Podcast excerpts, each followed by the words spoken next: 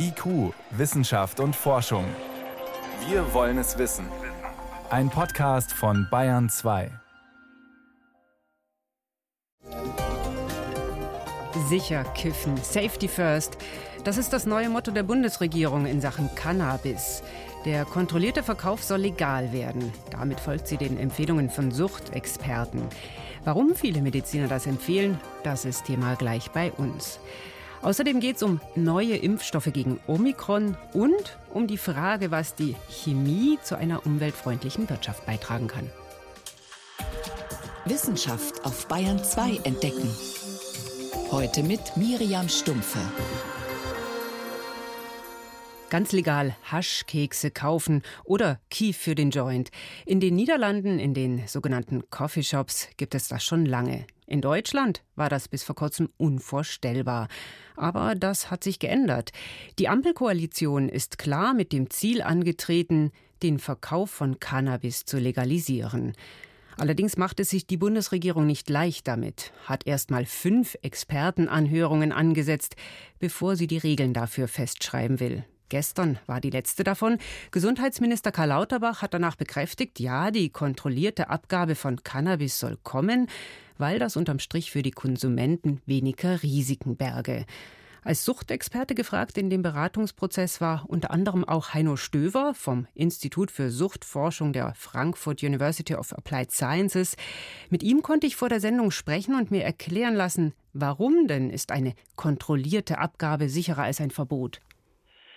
Ja, bei dem Verbot haben wir das Problem, dass die Substanzen auf dem Schwarzmarkt verbreitet werden, verkauft werden und eben auch oft gestreckt sind, also mit zum Teil gesundheitsschädlichen Beimengungen. Also Verunreinigungen. Genau.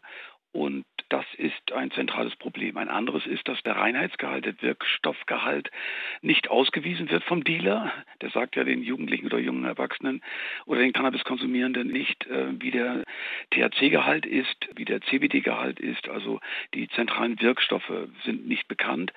Und da ist eine äh, kontrollierte Abgabe ein eigentlich längst überfälliger Schritt, also wenn ich das zum Beispiel mit dem Alkohol vergleiche, dann wäre es so, wie wenn ich mir Wodka kaufen will und dann gehe ich irgendwo hin und kaufe eine Flasche mit einer durchsichtigen Flüssigkeit und weiß nicht, was drin ist. Genau, es könnte Weißwein sein, es könnte aber eben 48-prozentiger Schnaps sein. Und genau das Problem haben wir eigentlich auf Cannabis bezogen, dass wir nicht wissen, wie der Reinheitsgehalt ist, der Wirkstoffgehalt. Und das ist natürlich ein riesiges Gesundheitsproblem. Und da konnte man auch beobachten, dass der Wirkstoffgehalt in den letzten Jahren gestiegen ist, richtig? Ja, richtig. Also die Hersteller auf dem Schwarzmarkt steigern den THC-Gehalt zu Lasten des CBD-Gehalts, also das ist der Gegenspieler. Und wenn der THC-Gehalt gesteigert wird, dann knallt das zwar ordentlich, das wird der Dealer auch so sagen. Also die Rauschwirkung ist größer. Die Rauschwirkung ist größer. Mhm. Aber wenn wir einen hohen THC-Wirkstoffgehalt haben, dann kann das zu Psychosen führen, zu wirklich äh, starken psychischen Beeinträchtigungen, die Stunden dauern können. Und äh, das ist in der Tat ein großes Gesundheitsrisiko. Wenn man sich jetzt dann dafür entscheidet, man möchte Cannabis lieber kontrolliert abgeben, was muss man denn dann regeln, damit das auch tatsächlich sicherer wird? Es müssen Lizenzen vergeben werden an die Produzentinnen, die klar zur Auflage haben, den Reinheitsgehalt auszuweisen und am Ende das Produkt so abzugeben, äh, dass es das geringste äh, Gesundheitsrisiko bedeutet. Wie würde ich diese Hersteller dann kontrollieren? Na, mit Besuchen von den Gesundheitsämtern, die unangekündigt erfolgen können und wo eben die Produktionsbedingungen überprüft werden können. Das ist ja in der gesamten Lebensmittelchemie so. Und wären das dann zum Beispiel die Hersteller, die jetzt schon medizinisches Cannabis herstellen? Oder ja. wird sich da auch ein neuer Markt entwickeln? Es wird sich auch ein neuer Markt entwickeln, aber die Hersteller von äh, medizinischem Cannabis gegenwärtig haben ja schon über 80.000 Menschen Zugang zu reinem Cannabis. Und die Hersteller von medizinischem Cannabis werden mit Sicherheit auch auf den Plan treten und Lizenzen beantragen. Das ist auch in Ordnung, weil die natürlich sehr gutes, äh, sauberes Cannabis herstellen. Also das ist ja bekömmlich, was sie als Medikament in Form von Cannabis bekommen. Wenn man so etwas dann hat und man hat dann bestimmte Verkaufsstellen, die das abgeben dürfen, Wer kann das dann kaufen? Bei Tabak und Alkohol haben wir ja auch Regeln, Altersgrenzen zum Beispiel. Also vollkommen klar ist, dass es nur an Menschen, an Erwachsenen über 18 Jahre abgegeben werden kann. Eine andere Altersgrenze ist nicht denkbar. Wir haben ja noch die Altersgrenze von 14 bei Alkohol. Also da kann ja Alkohol im Beisein der Erziehungsperson getrunken werden. Mit 16 darf man Bier und Wein kaufen, mit 18 dann eben harte Alkoholiker. Aber mit 18, das ist die Mindestgrenze. Da werden wir auf keinen Fall drunter gehen. Warum muss man da strenger sein? Weil Cannabis doch gefährlicher ist als Alkohol oder weil wir beim Alkohol geschlafen haben? Wir haben beim Alkohol geschlafen. Also der Alterszugang mit 14 im Beisein, wie gesagt, der Eltern, das ist ja eine Lachnummer im Grunde genommen international. Das äh, hat fast das Signal, als würden wir Menschen an Alkohol heranführen müssen. Wir diskutieren sogar, ob nicht Alkoholiker generell ab 18 zugänglich sein sollen. Also aber 18 ist bei Cannabis definitiv das Mindestalter. Und wenn wir jetzt das legalisieren, ähnlich oder vielleicht auch besser als beim Alkohol oder Tabak, mit welchen Gefahren haben wir es denn zu tun beim Cannabis? Wofür muss man sich schützen? Ja, also man muss sich erstmal davor schützen, Cannabis mit Tabak zu rauchen, also in den Tabakjoint. Also dass wir sozusagen damit nicht signalisieren, dass Tabakkonsum unschädlich ist. Das wäre das allererste. Ja, und dann kann es äh, trotzdem noch zu Psychosen kommen. Es kann auch zu Beeinträchtigungen im Straßenverkehr kommen, wenn die Menschen im Straßenverkehr dann teilnehmen. Das heißt, Autofahren müsste auch verboten sein nach Cannabiskonsum. Ja, jedenfalls sollten wir Grenzen ziehen. Das wird auf jeden Fall ein großes Thema sein. Cannabis und Fahrsicherheit. Ja, und ansonsten gibt es wenig Beeinträchtigungen. Ganz kurz, ähm, was macht Sie optimistisch, dass mit einer kontrollierten Abgabe die Risiken eher sinken als steigen? Die gesundheitlichen Gefahren werden auf jeden Fall sinken. Wir werden auch in der Beratung von Menschen mit Cannabisproblemen sehr viel glaubwürdiger beraten können. Glaubwürdiger deshalb, weil äh, diese Gespaltenheit weg ist, dass die Jugendlichen uns sagen, ja, ihr, mein Vater kann mit einer Kiste Bier im Auto äh, herumfahren und es passiert nichts. Und wenn wir einen Krümel im Auto haben, Cannabis, dann äh, werden wir vor Gericht gestellt. Also das fällt weg. Das ist das eine. Und die Gesundheitsgefahren generell werden gesenkt, weil es eben keine äh, Beimengungen mehr geben wird. Und ich glaube nicht, dass es zu einem großen Anstieg kommen wird. Man könnte auch das Gegenteil annehmen. Und auch dazu haben wir Daten, äh, dass es in einigen US-Bundesstaaten, auch in einigen kanadischen Provinzen auch zu einem Rückgang gekommen ist, sogar nach der Legalisierung. Also da bin ich relativ optimistisch. Ich bin auch deshalb optimistisch, weil wir insgesamt ein historisches Tief haben beim Umgang Jugendlicher mit psychotropen Substanzen. Bei Alkohol und Tabak ist das der Fall. Nur noch sechs Prozent der Altersgruppe der 12- bis 17-Jährigen gibt an, in der letzten Woche geraucht oder Alkohol getrunken zu haben. Und ich denke mal, dass es bei Cannabis äh, sich mittelfristig auch so auswirken wird. Die kontrollierte Abgabe von Cannabis ist besser als ein Verbot, sagt der Suchtforscher Heino Stöver aus Frankfurt. Vielen Dank. Ja, bitte.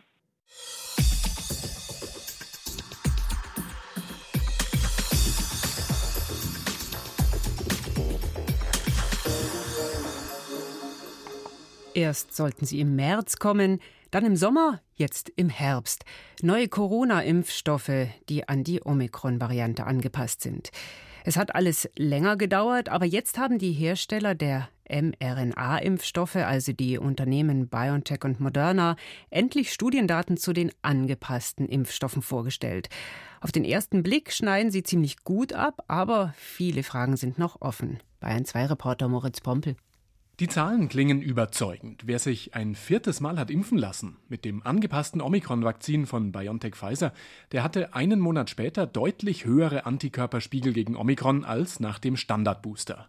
Die Werte waren bis zu 20 Mal so hoch. Die Ergebnisse der US-Firma Moderna mit ihrem Omikron-Impfstoff sind ähnlich. Christoph Spinner, Infektiologe am Münchner Klinikum rechts der ISA, sagt, Kurz zusammengefasst, es scheint so, dass die Weiterentwicklung der Impfstoffe gut gelungen ist.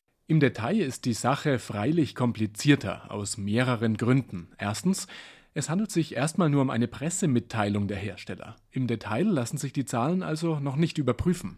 Zweitens, der Antikörperspiegel ist nur einmal einen Monat nach der Impfung bestimmt worden. Unklar ist, wie lang der Spiegel hoch bleibt. Möglicherweise sinkt er ein paar Wochen später bereits wieder ab. Reinhold Förster, Immunologe an der Medizinischen Hochschule Hannover, ob man dadurch jetzt auf Dauer vor Infektionen besser geschützt ist als bisher, darüber lassen die bisher bekannten Ergebnisse keinerlei Rückschlüsse zu. Drittens, es wurde nur der Antikörperspiegel gemessen und anhand dessen beurteilt, ob die Impfung erfolgreich war oder nicht. Nicht geschaut wurde dagegen, wie viele Infektionen verhindert werden konnten, beziehungsweise wie gut die zelluläre Immunantwort war, also die T-Zellen, die für das Gedächtnis im Immunsystem verantwortlich sind. Sie sind für eine langfristige Abwehr und gegen schwere Verläufe entscheidend. Und viertens, vermutlich der Knackpunkt, die Impfstoffe sind gegen die ursprüngliche Omikron-Variante BA1 und gegen die Folgevariante BA2 entwickelt und getestet worden. Inzwischen hat sich Omikron aber weiterentwickelt und die Variante BA5 macht laut aktuellem RKI-Wochenbericht zwei Drittel aller Fälle aus, Tendenz weiter steigend. BioNTech Pfizer sprechen in ihrer Pressemitteilung von einer vorhandenen, aber schwächeren Neutralisationswirkung gegen BA5. Das zeigen Versuche an wenigen Mäusen. Wie gut das angepasste Vakzin Menschen vor BA5 schützt, unklar. Die amerikanische Zulassungsbehörde FDA will den Impfstoffherstellern bald empfehlen, ihre Vakzine erneut anzupassen auf die aktuellen Omikron-Varianten. Trotzdem glaubt Christoph Spinner, dass die Immunantwort mit dem jetzigen veränderten Booster tatsächlich auch gegen BA5 oder gegen zukünftige Varianten besser abschneiden könnte. Jeder Kontakt unseres Immunsystems mit einem Erreger, sei es durch Impfung oder Genesung, sorgt für eine Verbesserung der Immunantwort. Und diese wird umso breiter, je unterschiedlicher der Reiz ist. Diese Omikron angepassten Impfstoffe beinhalten etwas andere Zieleiweiße zum Training unseres Immunsystems. Was bedeutet das für den zweiten Booster? Die Ständige Impfkommission STIKO empfiehlt eine vierte Impfung für alle über 70-Jährigen und für Risikopersonen mit Vorerkrankungen. Mindestabstand zur dritten Impfung drei Monate. Infektiologen empfehlen die vierte Impfung relativ rasch, weil die Infektionszahlen jetzt steigen. Im Zweifel sollte man nicht auf die angepassten Impfstoffe warten, denn ob die tatsächlich im Herbst auf den Markt kommen, weiß niemand. Die Daten wurden jetzt erhoben, das heißt, sie müssen der Zulassungsbehörde vorgelegt, dort bewertet werden, es muss eine Zulassung ausgesprochen werden und danach sind auch die Fragen der Verfügbarkeit, also des Einkaufs des Impfstoffs und entsprechend der Bereitstellung in Deutschland zu klären. BioNTech-Chef Ugur Shahin hat sich unlängst in einem Zeitungsinterview unzufrieden über den langen Zulassungsprozess gezeigt. Immunologe Reinhold Förster mahnt allerdings zur Vorsicht. Stichwort Nebenwirkungen. In den ursprünglichen Studien wurden 30.000 Menschen untersucht und jetzt sind wir bei 1200. Was man definitiv nicht will, dass man einen angepassten Impfstoff hat, der vielleicht sogar deutlich besser ist als ein anderer, aber damit ein erhöhtes Risiko in Kauf nimmt. Dazu ist die Situation momentan nicht gegeben, als dass das notwendig sei. Denn nach wie vor gilt die inzwischen allseits bekannte Faustregel, auch die ursprünglichen und inzwischen millionenfach erprobten Impfstoffe schützen immer noch sehr gut vor einem schweren Verlauf. Wie gut wirken angepasste Omikron-Impfstoffe? Sie hören Bayern 2, es ist 18 Minuten nach 6. Bayern 2. Wissenschaft schnell erzählt. Und dazu ist jetzt meine Kollegin Veronika Bräse zu mir ins Studio gekommen an diesem kühlen 1. Juli. Es geht aber erstmal um heiße Sommertage. Es gibt viele tausend Menschen in Deutschland, die jeden Sommer wegen der Hitze sterben. Da gibt es eine Studie vom RKI, vom Deutschen Wetterdienst und Umweltbundesamt. Die haben Zahlen der Sommer von 2018 bis 2020 zusammengetragen. Mhm. Und wie viele sind es? Also es sind mehr als 19.000 Menschen, die sind in diesen drei Sommern hitzebedingt gestorben. Besonders schlimm war es 2018. Das war der zweitwärmste Sommer seit Beginn der Aufzeichnungen. Da gab es fast 9.000 Hitzetote in Deutschland. Das führt dann zur sogenannten Übersterblichkeit. Sterblichkeit. Mhm. Und kann man denn die gefährdeten Menschen besser schützen? Also man kann, seit 20 Jahren ist es so, dass man sich ein bisschen besser anpasst an diese wärmeren Temperaturen. Es ist so, dass die Leute jetzt, ja, wenn sie draußen sind, nicht mehr im, in der Sonne sitzen, sondern im Schatten. Das Büro ist oft klimatisiert und Wasser trinken ist stärker in Mode gekommen. Jetzt zur Frage, wie sich Wildtiere an den Klimawandel anpassen. Manche Tiere werden zu einem späteren Zeitpunkt trächtig. Aha, weil trächtig sein anstrengend ist in Hitze? Genau. In Hitze ist es anstrengend und so macht es zumindest der afrikanische Wildhund, der entfernt mit Wölfen verwandt ist. Der hat über einen Beobachtungszeitraum von 30 Jahren seine Geburten um durchschnittlich 22 Tage nach hinten verschoben, also in den späten Winter. So eine Studie in, den Afrika, in der afrikanischen Savanne. Das Problem dabei ist, die Hunde sind zwar dann bei kühlen Temperaturen trächtig, das ist jetzt gut für sie, aber der Nachwuchs, der kommt dann erst dem Frühling oder Sommer zur Welt. Und die Hitze senkt die Überlebenschancen der jungen Hunde. Mhm, das heißt, die Strategie geht eigentlich nicht auf. Nee, gar nicht. Also die bedrohte Art gefährdet sich damit noch stärker. Die Welpen der Wildhunde, die werden in der Regel in einer Erdhöhle geboren, aber der Schutz der kühlen Höhle, der dauert nicht lang.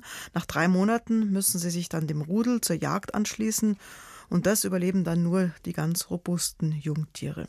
Hm. Zum Schluss zu Dinosauriern. In unserer Vorstellung, da lebten die ja in so üppig grün bewachsenen Lagunenlandschaften, in denen es so richtig schön warm war. Hm, das kennt man auch aus Bilderbüchern über Dinos. Ja, aber jetzt legt eine US-Studie nahe, dass Dinos auch Kälte gut vertragen haben. In Polarregionen im Nordwesten Chinas fanden die Forschenden versteinerte Fußabdrücke großer Saurier die erstaunlich alt sind. Mehr als 200 Millionen Jahre sind die alt. Manche mögen es heiß, diese Dinos haben auch bei Kälte überlebt. Also das heißt in den Polarregionen, das heißt, da sind sie auch durch den Schnee gestapft damals? Die sind durch den Schnee gestapft, das lässt sich aus den Ablagerungen rauslesen mhm. und es lässt sich noch was ableiten. Offenbar konnten die dann auch ihre Körpertemperatur bei Kälte konstant halten, weil sonst wären sie ja erfroren. Die Fußspuren sind somit ein weiterer Beleg für die These, dass Dinosaurier, anders als Eidechsen oder Krokodile, keine wechselwarmen Tiere waren, also die von der Sonne abhängen, sondern sie zählen wie die Vögel und Säugetiere eher zu den Warmblütern. Hm. Dinos in der Kälte, afrikanische Wildhunde im Klimawandel und Hitzetote in Deutschland. Das waren die Kurzmeldungen mit Veronika Bräse.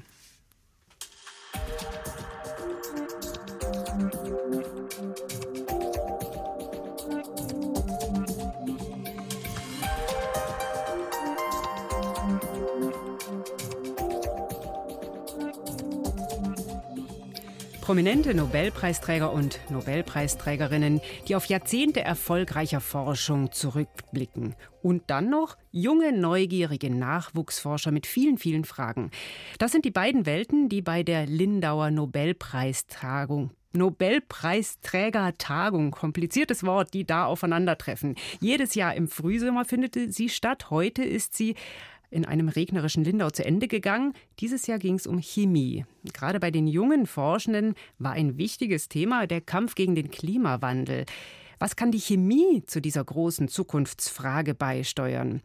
Die sogenannte Katalyseforschung könnte eine Antwort darauf sein, denn sie ermöglicht es, weniger Energie und Rohstoffe zu verbrauchen. Was die Nobelpreisträger dazu sagen, berichtet Helmut Nordwig. Chemie belastet die Umwelt und verbraucht viele fossile Ressourcen. Das hat sich in den letzten Jahrzehnten nur wenig geändert. Aber die Chemie will grüner werden. In Deutschland will die chemische Industrie bis 2050 unter dem Strich keine Treibhausgase mehr ausstoßen, will eine Kreislaufwirtschaft aufbauen, die alles recycelt, nicht zuletzt Kohlendioxid, das die Erde aufheizt. Das beschäftigt auch Nobelpreisträger.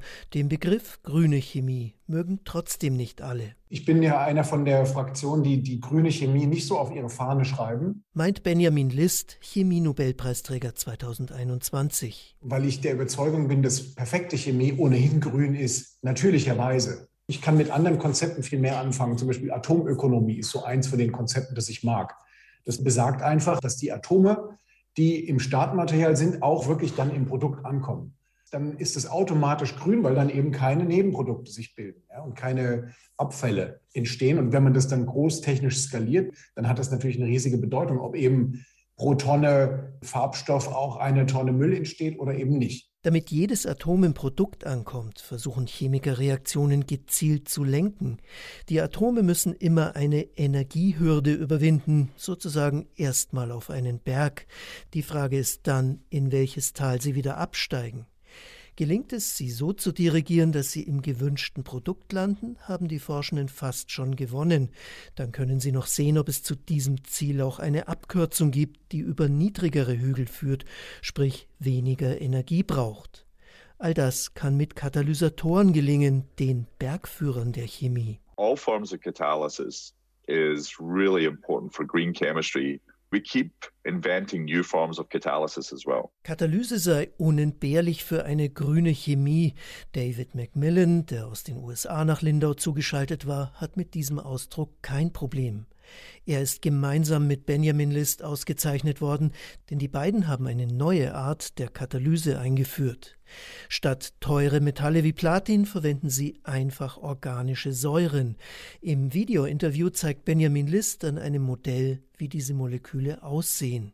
Aus einem 3D-Drucker in der Struktur, da sieht man so richtig, die haben so einen Hohlraum. Ja? Das ist also wie ein Enzym, so eine Bindungstasche, die entsteht. Und in der findet dann auch die Reaktion statt. Und das hat dann wirklich so enzymatische Eigenschaften. Enzyme, das sind die Katalysatoren der Natur und die großen Vorbilder der Chemiker. Enzyme schaffen elegant, woran Menschen noch tüfteln. Zum Beispiel bei der Photosynthese Kohlendioxid aus der Luft zu holen und in die Biomasse von Pflanzen umzuwandeln. Das nachzumachen gelingt noch nicht, was die Studierenden in Lindau stark beschäftigt hat. Vielleicht werden sie damit einmal Erfolg haben.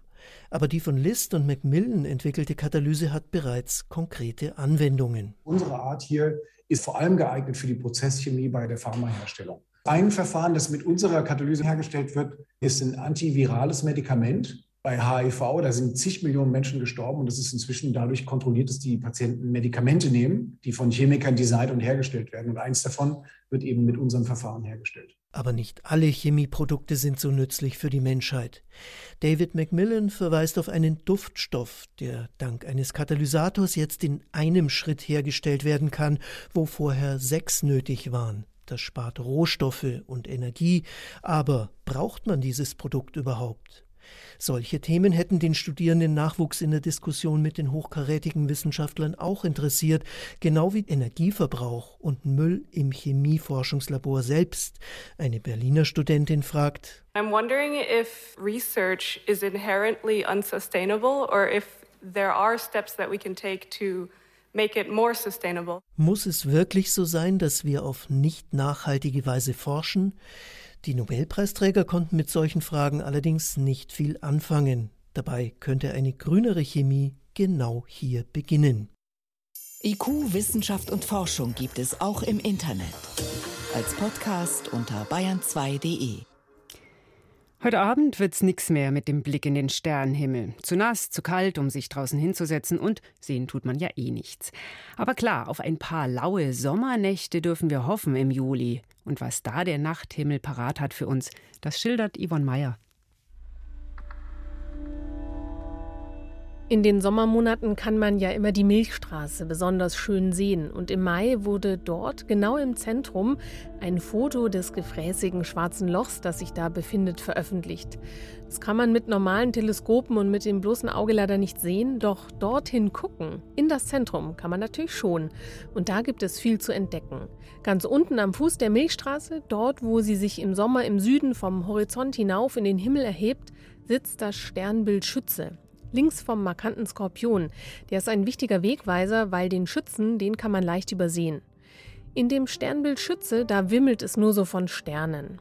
Am besten schauen Sie Anfang und Ende des Monats dorthin, dann stört der Mond nämlich nicht. Mit einem Teleskop oder bei einem Besuch in der Volkssternwarte wird dann der Blick frei auf Deep Space Objekte, dunkle Staubwolken und leuchtende Nebel. Bei uns auf der Webseite unter br.de/slash Sternenhimmel können Sie sich Fotos davon anschauen.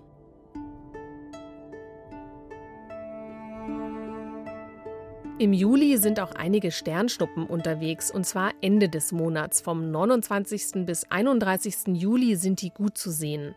Es kommen gleich zwei Sternschnuppenströme zusammen. Die Juli-Aquariden, die scheinen aus dem Sternbild Wassermann zu kommen, und die Alpha-Capricorniden aus dem Steinbock direkt daneben. Leider haben beide Ströme aber einen niedrigen Ausstrahlungspunkt. Das heißt, die Sternschnuppen erscheinen nur knapp über dem Horizont. Fürs Sternschnuppenzählen ist das nicht ganz ideal, doch es kann sich lohnen, denn gerade bei den Alpha-Capricorniden sind immer mal wieder ein paar Leuchtkugeln dabei. Boliden nennt man die. Einige von ihnen haben sogar einen gelblichen Schweif und lange Leuchtspuren.